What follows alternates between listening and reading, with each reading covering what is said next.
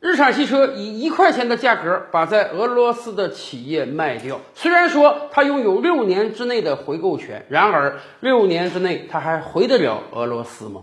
各位，欢迎来到这里说事儿。今年二月底，俄乌开战之后呢，大量的西方企业撤离了俄罗斯。为什么？他们说我们要在经济层面上封锁俄罗斯，因为你是个邪恶国家，你去打人家，所以呢，我们不跟你做生意了。比如说，美国的可口可乐、百事可乐、麦当劳、肯德基、星巴克，通通的从俄罗斯撤走了。这些企业的撤走，说实话，对俄罗斯经济会有什么重大影响吗？几乎没有。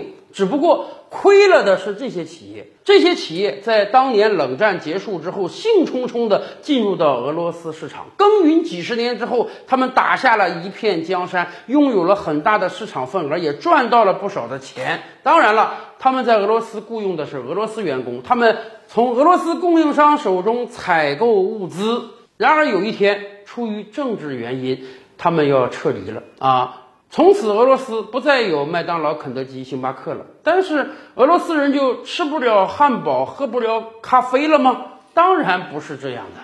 这些企业撤走之后，很快的，俄罗斯本土的企业进来接手了。那还是雇佣俄罗斯员工，还是从俄罗斯供应商那里买原材料，继续生产汉堡和咖啡，只不过不用你的品牌而已嘛。品牌重不重要？非常重要。但是对今天的俄罗斯而言，这个品牌似乎也不重要。你撤走了，人家照样享用咖啡和汉堡，只不过这些企业蒙受了巨大的经济损失。而且哪止这种餐饮企业呀？你这个苹果手机、三星手机还在俄罗斯卖吗？基本不卖了，现在卖的就是留下的一些库存了啊。所以中国手机应运而起。抢占了越来越多的俄罗斯手机销售份额。当然，对于苹果和三星而言啊，这个损失没有那么大，因为他们在俄罗斯没有厂子，哎，他们本身就是出口给俄罗斯市场，然后赚这个利润的。现在顶多了是减少掉这块市场而已。然而，对于有些企业就不一样了，比如说日产汽车。近些年来啊，日本跟俄罗斯关系还是不错的。一方面啊，日本是经济强国，俄罗斯拥有庞大的市场，所以日本人很愿意到俄罗斯做生意赚点钱。另一方面，因为北方四岛的问题，安倍执政那十年呢，跟俄罗斯一直是互动良好。日本几次三番的想用一些经济上的代价，迫使俄罗斯愿意把这几个岛还给他们。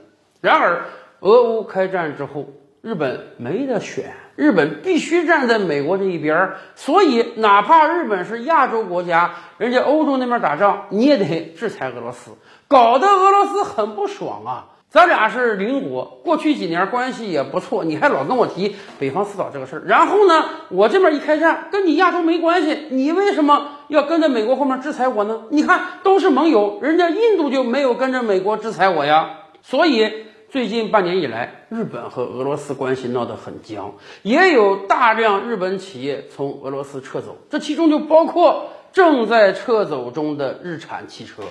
日产汽车在俄罗斯也是耕耘多年啊，去年一年还能销售四万三千辆汽车，这个数字也不算小啊。别忘了，俄罗斯跟中国不一样，它才一亿多人口啊，而且日本跟欧洲那些国家也不一样。俄乌开战之后，为什么大量的企业非要从俄罗斯撤走啊？因为他们在本国遭受到了很大的压力。本国很多老百姓说：“你要不从这个俄罗斯撤走啊，我就不买你的商品了。”那么左右权衡之下，这些企业没办法，他从俄罗斯撤走了，放着钱不赚。俄罗斯那边希望他留，他也不留。可是日产不一样。日本老百姓没有这么大的深仇大恨啊，不是说你日产在俄罗斯继续卖车，我日本老百姓就不买你日产的车了，没有这种说法。然而日产也得撤走，为什么？它这个零部件、原材料供应不上啊！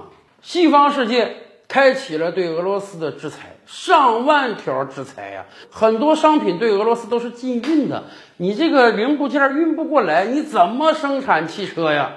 所以。日产是迫于无奈，在开战八个月之后，终于痛下决心说：“算了吧，我把这个企业卖掉吧。卖多少钱呢？一块钱的价格，一欧元啊，卖给了俄罗斯的一个接手企业。当然，人家打了个补丁，说这样吧，六年之内呢，我享有这个回购权。为什么要打这个补丁啊？因为日产亏得太惨了。据日本公司测算，这次交易账面上会产生超过一千亿日元的损失。是啊，这么大一个企业，卖的车卖的好好的，突然之间就干不下去了，这个损失肯定大了。